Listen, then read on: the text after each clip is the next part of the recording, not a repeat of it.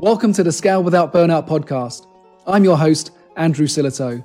This podcast is a result of my purpose to help ambitious business owners like you avoid stress, overwhelm, and burnout in the workplace. In this podcast, I share everything I've learned about how to grow a profitable business, stay fit and healthy, maintain strong relationships, and develop the right mindset for success. So you can thrive, feel inspired, and work at your full potential. I am so excited to finally get my next guest on the Scale Without Burnout podcast. It is Chris Ducker.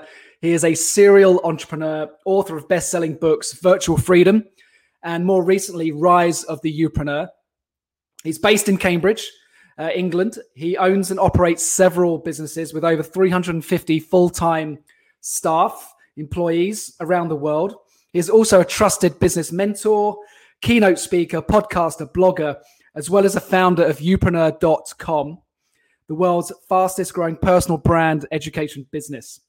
Chris hosts the annual uh, Youpreneur Summit, which is held in London, which for obvious reasons this year had to be cancelled. I'm going to ask Chris about that, particularly around when to let go of something. We're going to, we're going to touch on that later. Uh, he is a self proclaimed pod, proudest Brit doing business online. Uh, Chris Ducker, I am so pleased to have you on. Welcome to the show. It's good to be here. Thanks for having me. Yeah, no, it's it's an absolute pleasure, Chris. And you know, I've been uh, following you, working with you, not directly, but certainly um, being part of some of the programs you've been running, the Youpreneur Summit, which is just awesome, just amazing speakers.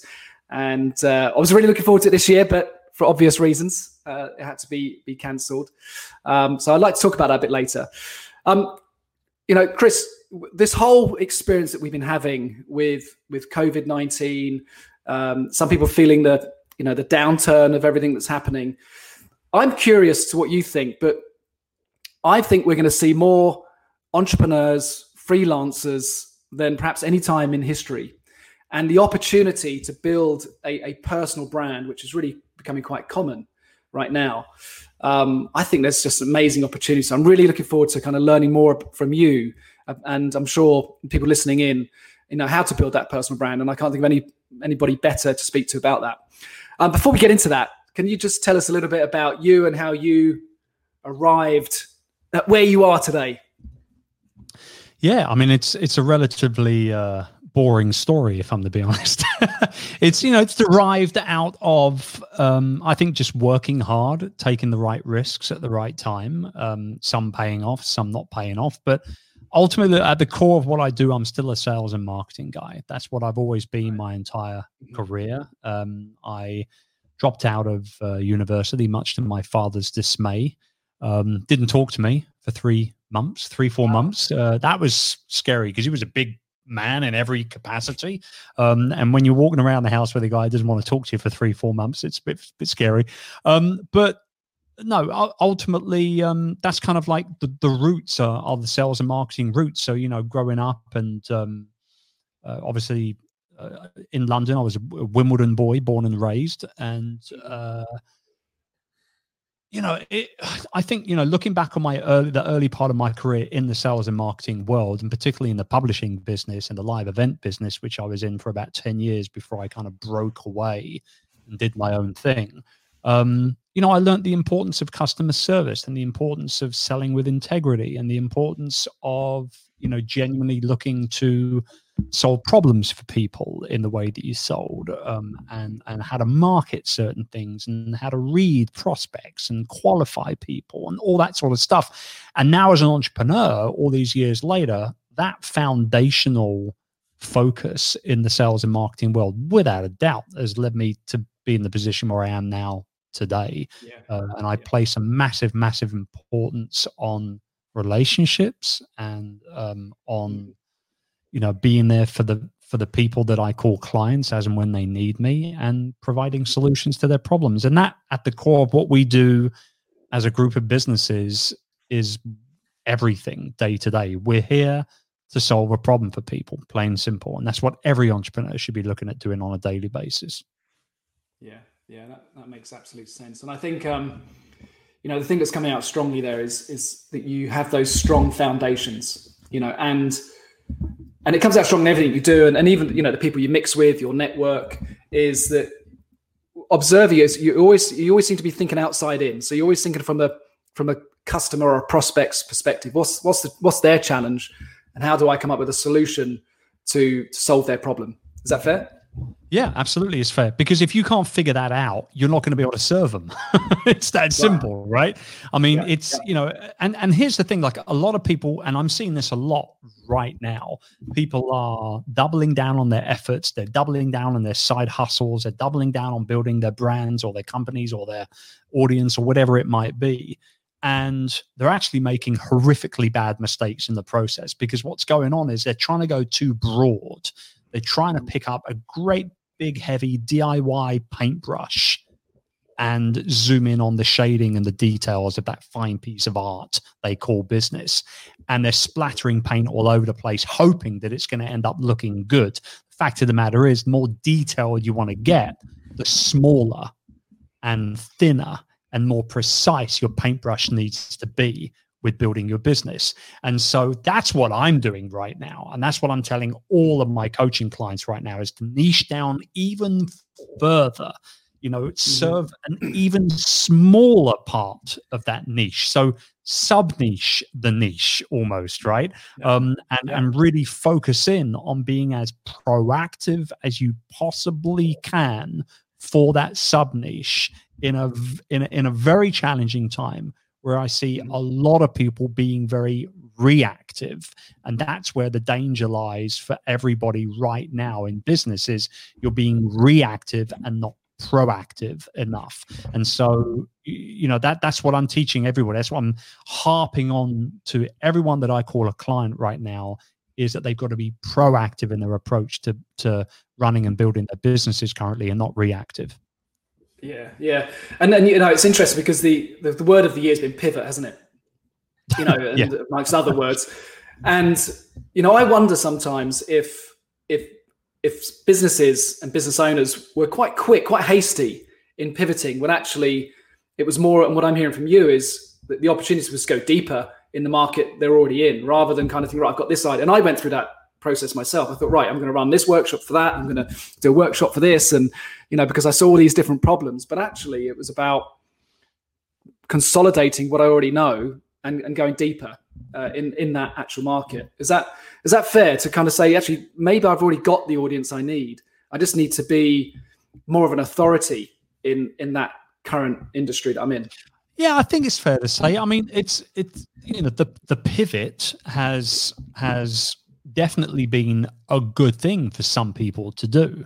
Mm-hmm. Like, so I'm not gonna I'm not gonna rain on that pivot parade at all. Like, if well, if, some, save some businesses, right? I mean, some totally, people, absolutely. So if you, like, yeah, if, yeah. if you feel like you needed to do it and you did it and it worked out, then great, right? But what I am saying is that there's a lot of people that have been pivoting because of that reactionary standpoint. And that's where the mm-hmm. danger lies.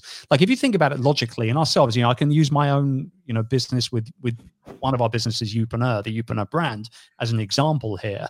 You know we know about 80% of the people that jump on our mail list that pod, download the podcast that come to our live events that buy into our membership that, that have anything to do with that brand.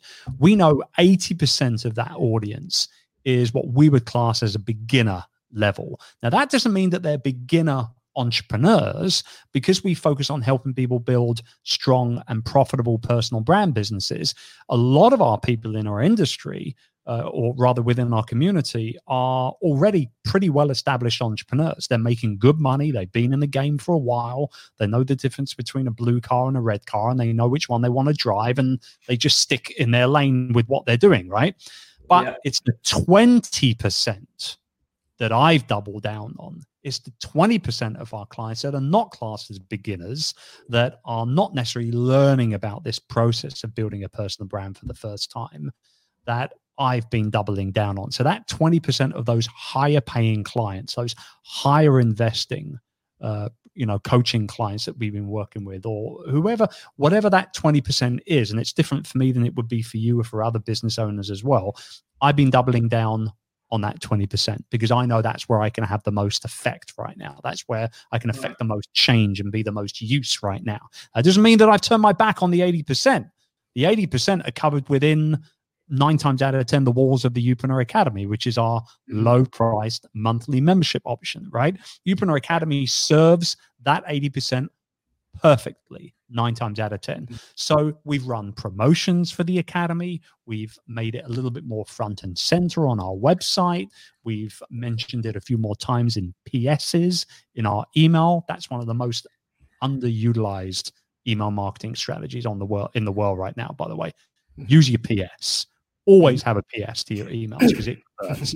Um, and and so we've we've done what we've needed to do to look after the broader side of our audience. But I've personally spent most of my time doubling down on that twenty percent. Yeah, and so for people that are listening to this, thinking, right, I've got to create some products, and not everybody wants my high ticket item. You know, not everyone's buying into that. But I, what what you're saying is there's probably going to be twenty percent of people that are prepared to invest in themselves to to spend that level of income, but sorry, uh, investment. But at the same time, it's having a, another option. You know, uh, whether it's an alternative for the for the other portion of your market. Absolutely, yeah. And I mean, yeah. you know, this is not a time to you know turn your back on anybody within your community anybody within your audience like you need to be the one that's seen to be the leader right now uh, if i can use a star wars analogy as a big star wars fan myself yeah. um, you know everybody wants to be Luke because he's the hero. He's got the lightsaber. He's battling Darth Vader and doing all that stuff. Like, it's cool to be Luke and it's not bad to be Luke. But right now, I want to be Obi Wan.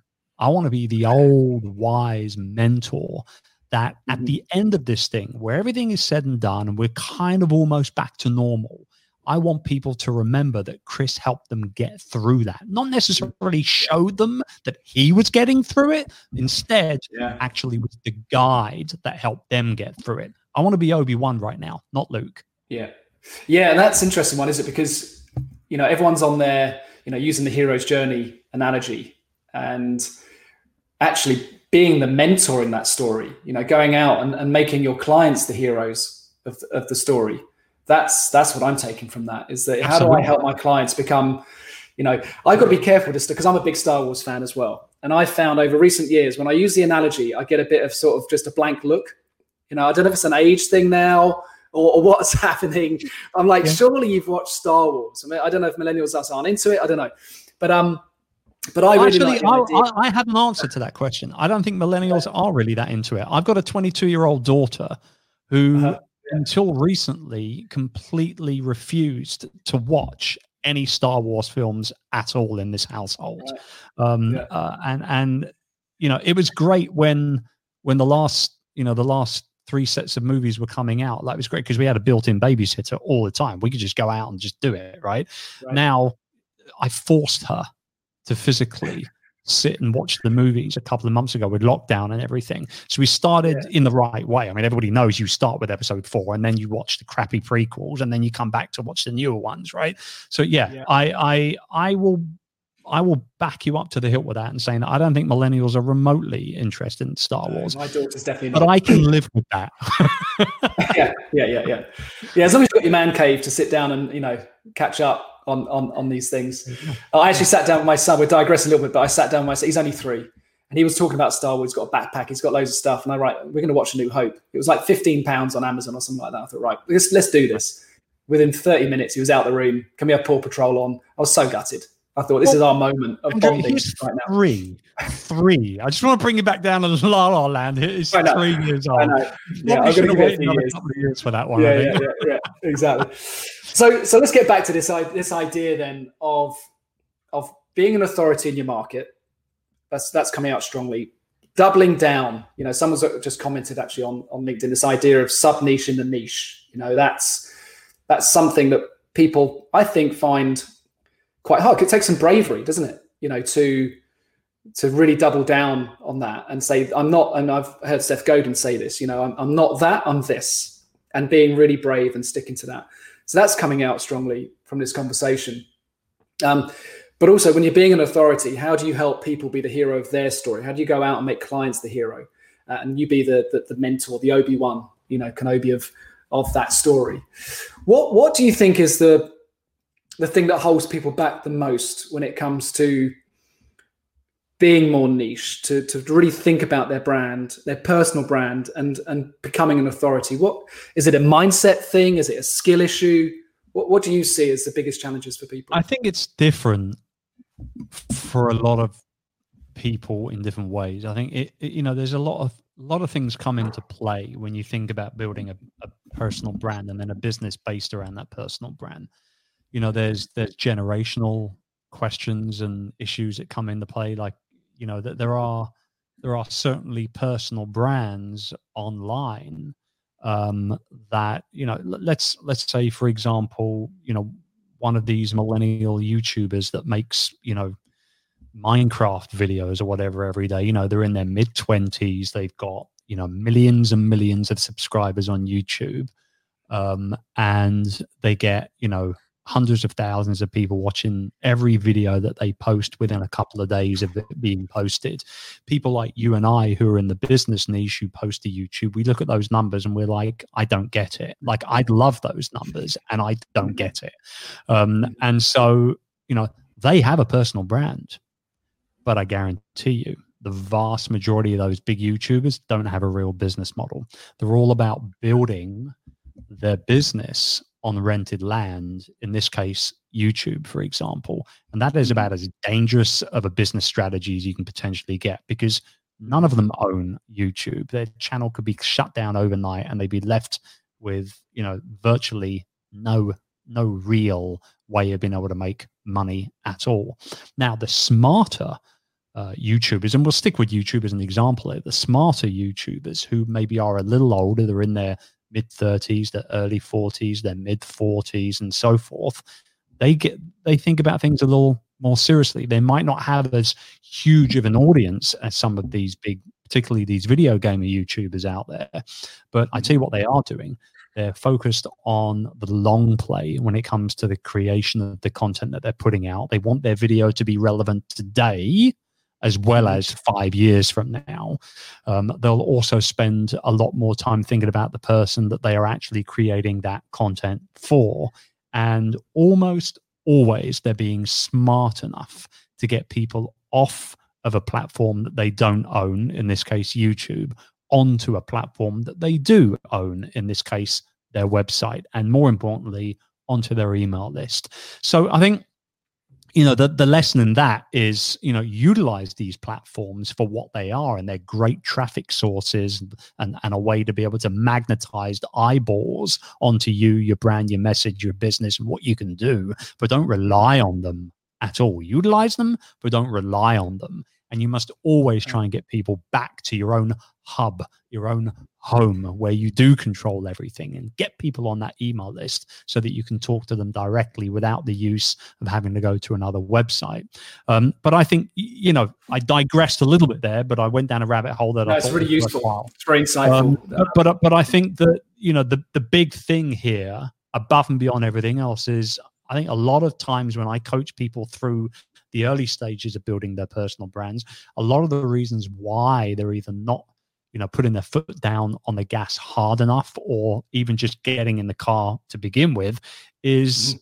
because of fear of rejection or fear of failure or fear of people laughing at them or fear of mm. not, you know, pleasing enough people. And there lies the issue with also going too broad as well. Yeah. You think, oh, if I have a broader audience, a bigger audience to talk to, I'll be able to make more money. No, not necessarily. Not necessarily yeah. at all. Give me a hundred people that open every email I send, that click on every link in every email, that buy every product I put out, that share mm. every piece of content that I create into the world. Give me a hundred people like that.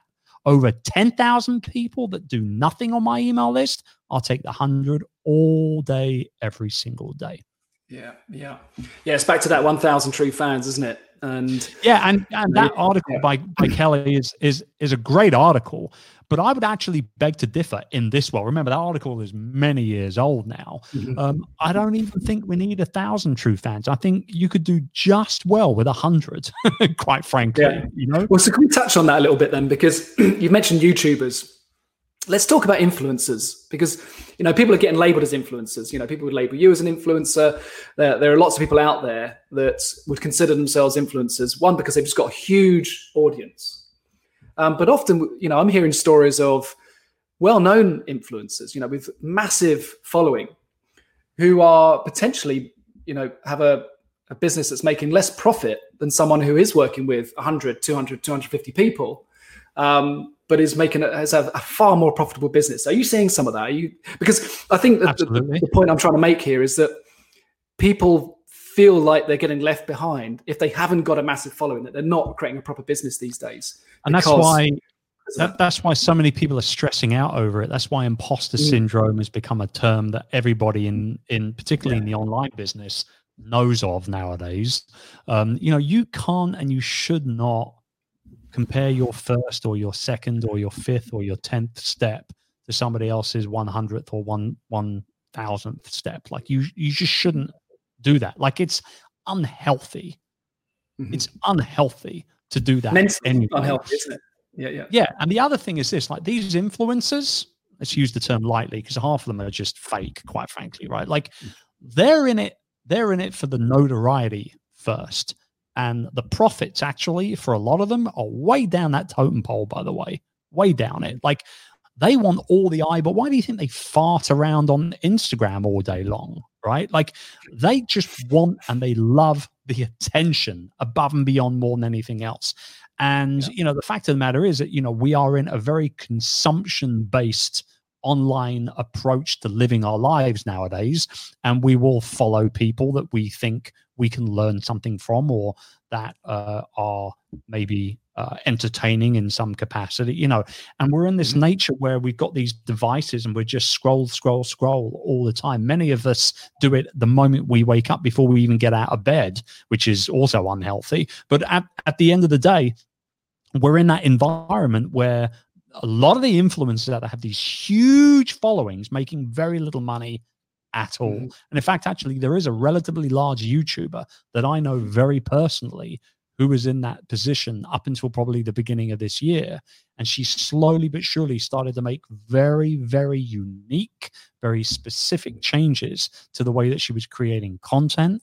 And she's now actually building a real business, quite frankly. She, mm-hmm. She's making way more money now than she was a year ago, two years ago, three years ago, because of that mindset shift of I don't need all the shares and all the likes and you know all mm-hmm. the love and the comment. Like I just actually need people to hear what I'm saying and to take action based on that. Um, and you know that's where that long game approach comes into play as well, which I'm always going on about. Yeah, yeah, playing the long game, and and also being just clear about your offer. I think that's something I've learned over the years is that there's one there's there's kind of two ends of the spectrum. There's the there's the marketing and building an audience and being seen as an authority as a thought leader. But it's often confusing for people if they say, "Well, what is it you do? You know, what what's the what's the offer? I'm, I'm bought into you now, and I want to I want to do business with you." And then it kind of falls, uh, and, and that's what I'm hearing from uh, from an, an influence perspective is I really don't know what it is you do. You kind of educate me, but what what's after that?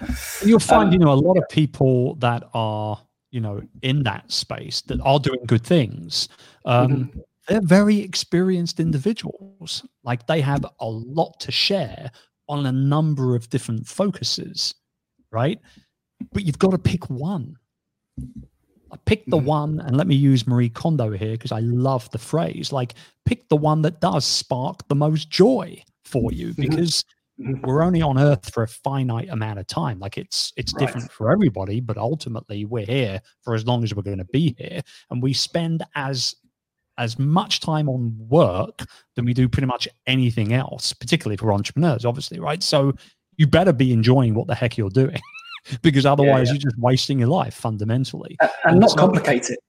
Yeah, and, and absolutely, yeah, absolutely, and mm. you know, you, you ask anybody that's kind of like you know in their older year i love talking to older people. Like, i don't know about you like all of my mentors are my personal mentors now are way into their late 60s and 70s the vast mm-hmm. majority of them right i would much rather go to an old people's home and sit and have a conversation with half a dozen older folks than hang out with the majority of the people that i know in real life some of that wisdom yeah dude. I mean, they they just. And here's the thing: this is what I love about older people more than anything else is they're dropping value bombs like it's their job, and they don't even realize it. Yeah, yeah. unaware of all the value yeah. that they're giving you. You need to soak that up. Yeah. You need to soak it up. Yeah, yeah, yeah. What, what do you know, think of this idea of reverse mentoring? I gave my son a task and I said to him, I want you to write five letters to five old people. And I'm going to deliver those five letters to an uh, to a care home about a mile and a half away from where we live. And you may or you may not get replies from them, but I want you to and I want you to ask a different question relating to life for all of these five. Three out of five letters were replied to.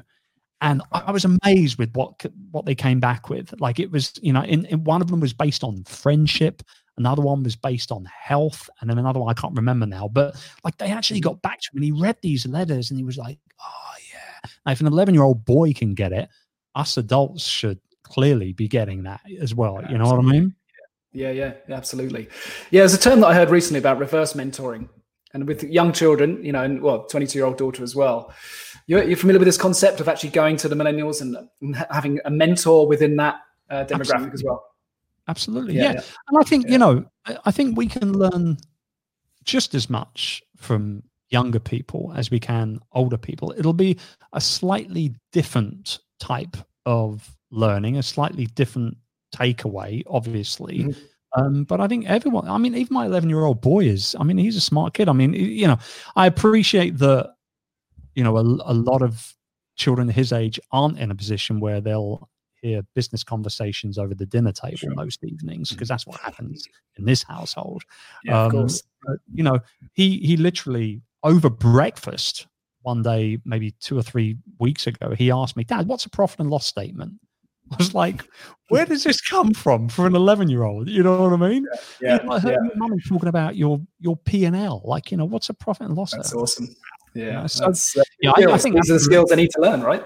I mean, presentation skills, business skills. These are the skills that we need to be teaching. Learning how to not lose money if you want to go into business. Exactly. exactly. Exactly.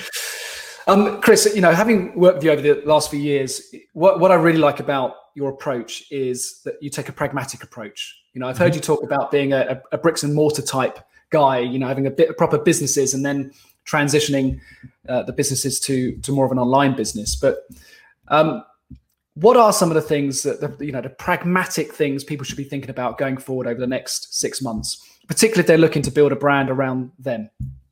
Well, I think you know time i think has become a little bit more precious for most people now that might sound a little bit weird because a lot of us are still on lockdown in some way, shape, or form. But obviously, a lot of us, particularly at our age, are at home with children as well. Um, they're not at school, and obviously the summer holidays are going to kick off in a week or two anyway over here in the UK. But I mean, I, I think that you know, guarding your time, I think is is something that you've got to become really, really, really good at uh, if you want to build a brand based around you because you know although we want to lean into that uh, uniqueness of what we're all about and why people need to follow us over one of our quote unquote competitors. Um, and we can go into why I believe that I don't have any competitors at all uh, in a minute. But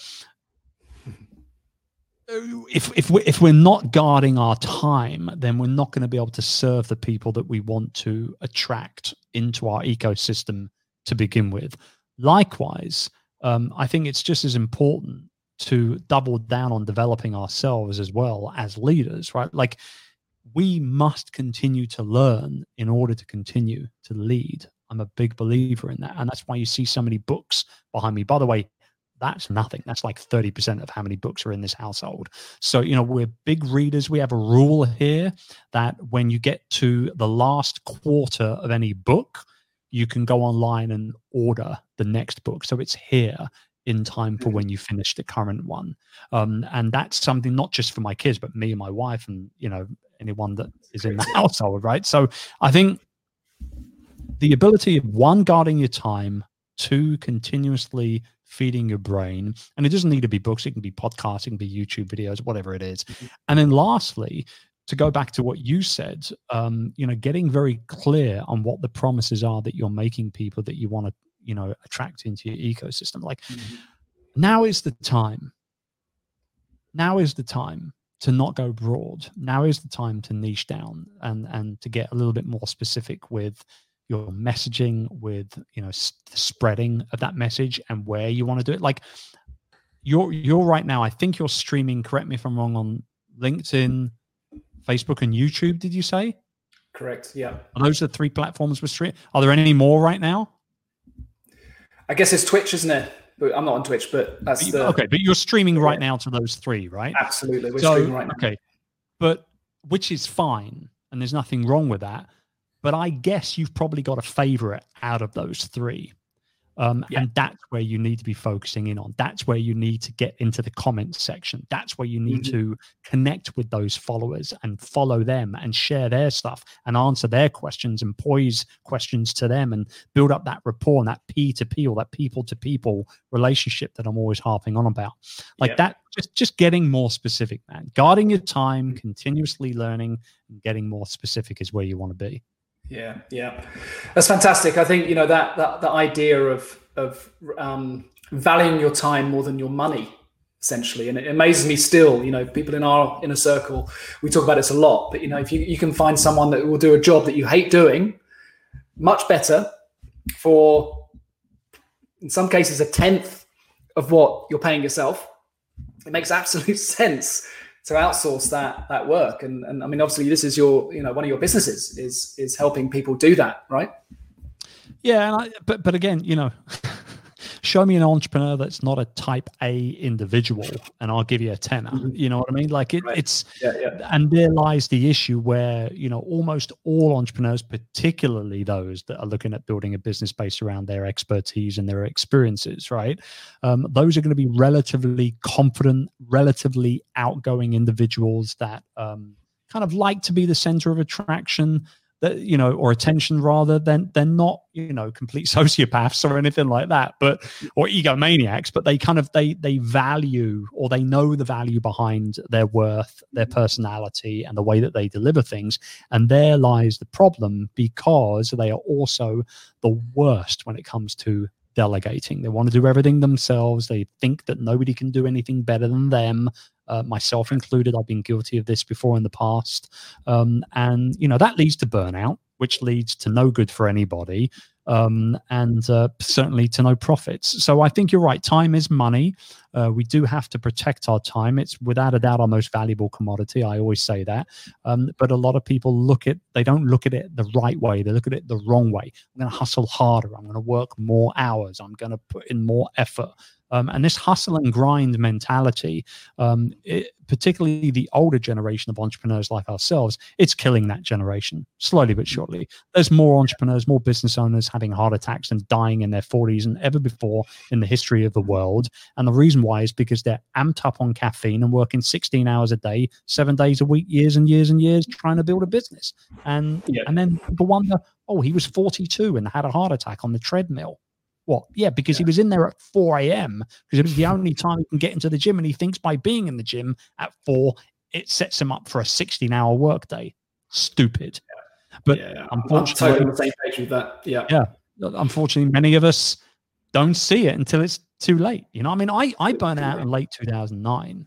Um, and that was the wake up call for me to change my lifestyle to focus on my health and my sleep and my exercise mm-hmm. and all that kind of stuff. And, and, and incidentally, I don't like exercising. You got kettlebell bell behind you. I'd stay as far away from those things as I possibly can. I, I don't like exercise. I'm the first to admit it, but I do it four times a week because I know it's good for me, and I know it means that I'm going to be around longer for my kids.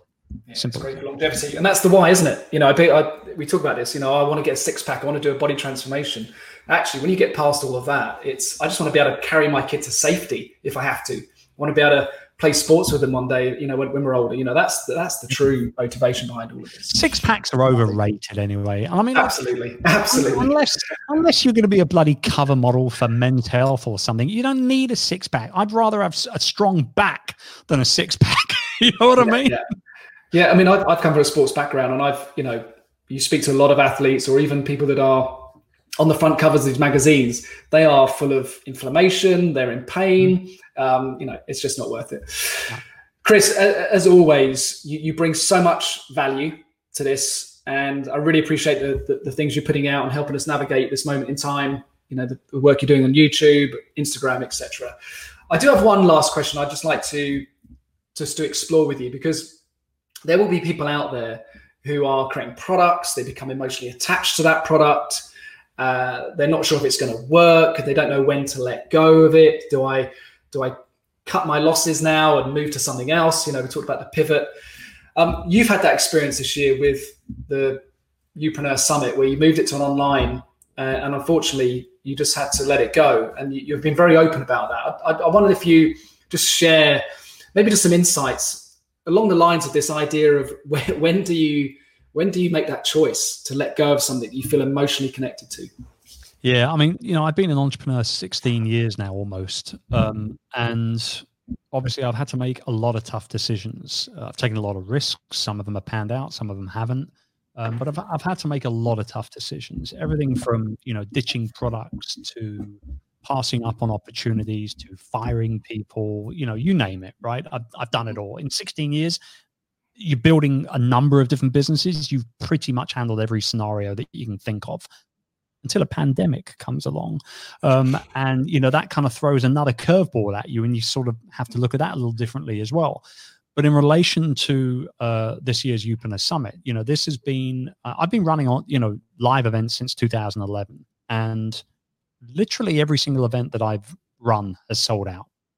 Uh, and a lot of the time it's sold out months in advance and the Youpreneur summit has been no uh, you know uh, has been no different. We've done three years in a row with that event in london. We've sold out usually three months in advance of the event. We've got a max capacity at the queen elizabeth center of 360 people. We max it every year. This year was going to be no different. We we had another you know for the fourth time an incredible speaker lineup and then the pandemic hit and i knew man I knew them. I knew the moment I went into the lockdown that it was not going to happen in person. I knew it. I just felt it in my gut.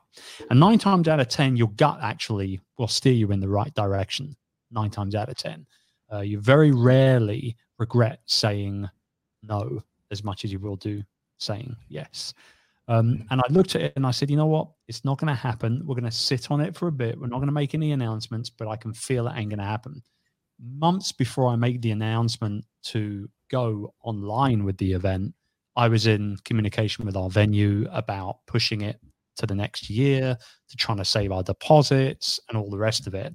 Um, and although I was able to do some of that, um, we're down a good chunk of change by not doing it because you know, it's a big venue. Um, you know, agreements are what they are, and there's not a lot you can get out of certain things.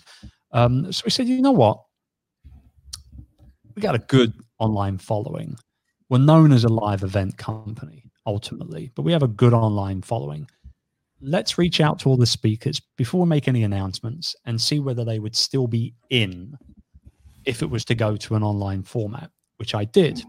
Every single one of them came back and said, Yes, I'm in.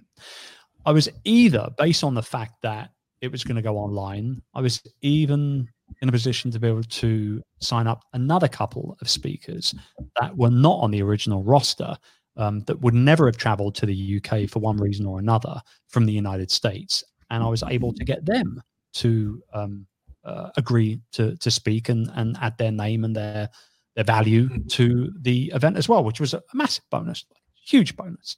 Um, and so, okay, we're going to do it. We'll go online.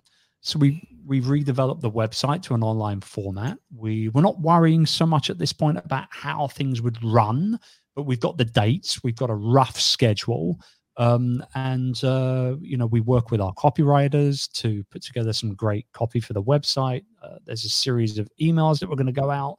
We work with our graphics people to put together great graphics, some of the most beautiful event graphics we've ever put together, I think, to be honest. Um, and uh, we launch and I knew after the first day that I was going to have to cancel it. After the first day, I knew. What was what was the the driving force then for you? Was it just the numbers crickets? just weren't there? Yeah. The numbers yeah. weren't there. You know, I don't have any tattoos. If I was to get a tattoo, it would be just a simple message on my chest somewhere that read, "The numbers never lie." Right. I've said it a gazillion times in my career, and I learned it from one of my mentors many, many moons ago. The numbers never lie. Um, and I appreciate that we're in slightly uncharted territory in regards to going online after being on, you know, an online or a, or a live, or rather a live event, um, you know, company. But even so, I know what our numbers are. I know how many people are on our email list. I know how much how much money I'm spending on ads. I know how many people are visiting the website, how many people are opening emails, clicking on links, and all the rest of it. And the numbers just weren't there. But I'm not a quitter. So I put my foot down on the gas even further, spent a little bit more money, spent a little bit more time, sent out another couple of emails to different segments of our list to try different things out.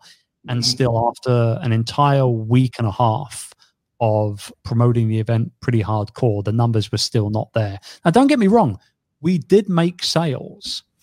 Not a bad number of sales either, quite frankly.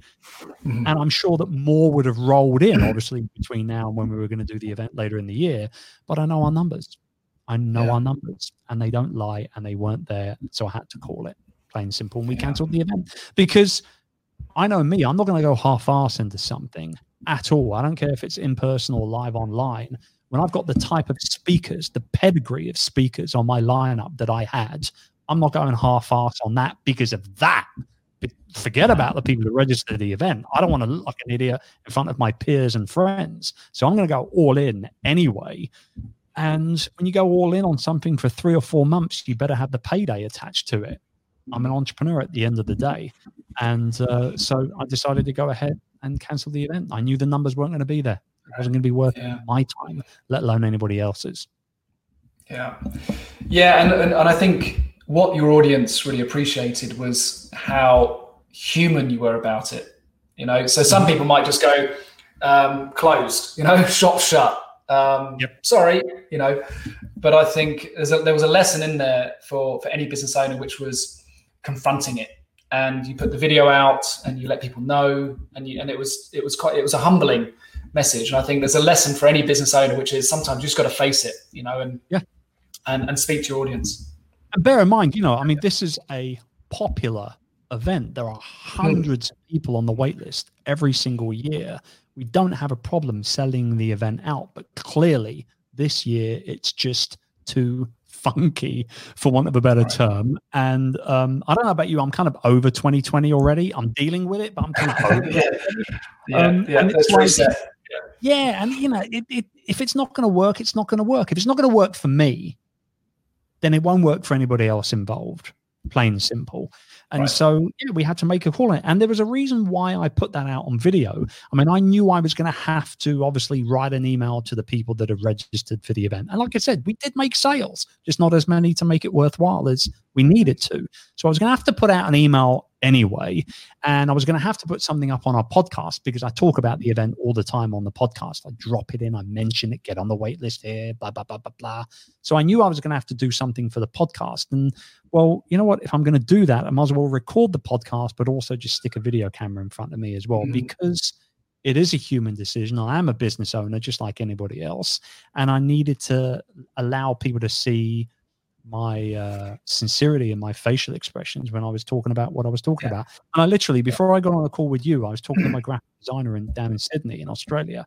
And he was saying to me, I just got done watching your YouTube video about canceling the event. So I got to be honest, I had tears in my eyes watching it. He said, I could see the, the pain and the, you know, the, the, the upset look on your face about having to cancel this thing, it, which is clearly so important to you personally. Yeah. Like I could see it in your eyes, and it brought me mm-hmm. to tears. I was like, yeah, wow. I didn't even cry recording it. If other people are crying watching it, I'm I'm fine with that. it brings it out. Yeah, yeah, yeah. You yeah. Know? And that's but it was, it was tough, but it was the right it was the right decision to make. It was a tough one, but it was the right decision to make. And I I led with my head instead of my heart. And sometimes entrepreneurs need to do that too. Yeah, yeah, yeah, yeah, absolutely. Chris, it's, it's been wonderful speaking to you. Uh, and, again, you know, you, you, brought so much value, and people listening in, whether you're watching this, watching the replay, listening to it on iTunes, uh, I'm sure there are so many things that you can take away from this. But you know that I'm, what I'm hearing strongly is, you know, go deep in that niche, keep adding value, and you know, be that authority and this is a massive opportunity to do that right now. So, Chris, thank you so much. Now, people are going to clearly going to want to find out more about you uh, if they've not heard of you already. Where should we send them? Where, where, where's the best place for people to go to to learn more about. If you want to know about me, my stuff, my work, what I do, chrisducker.com. I wouldn't be a very good personal brand business coach if I didn't have my own personal brand website, right?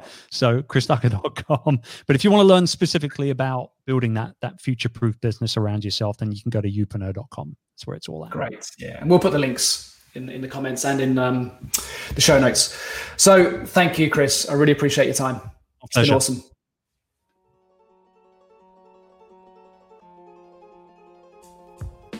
Thank you for listening to the Scale Without Burnout podcast.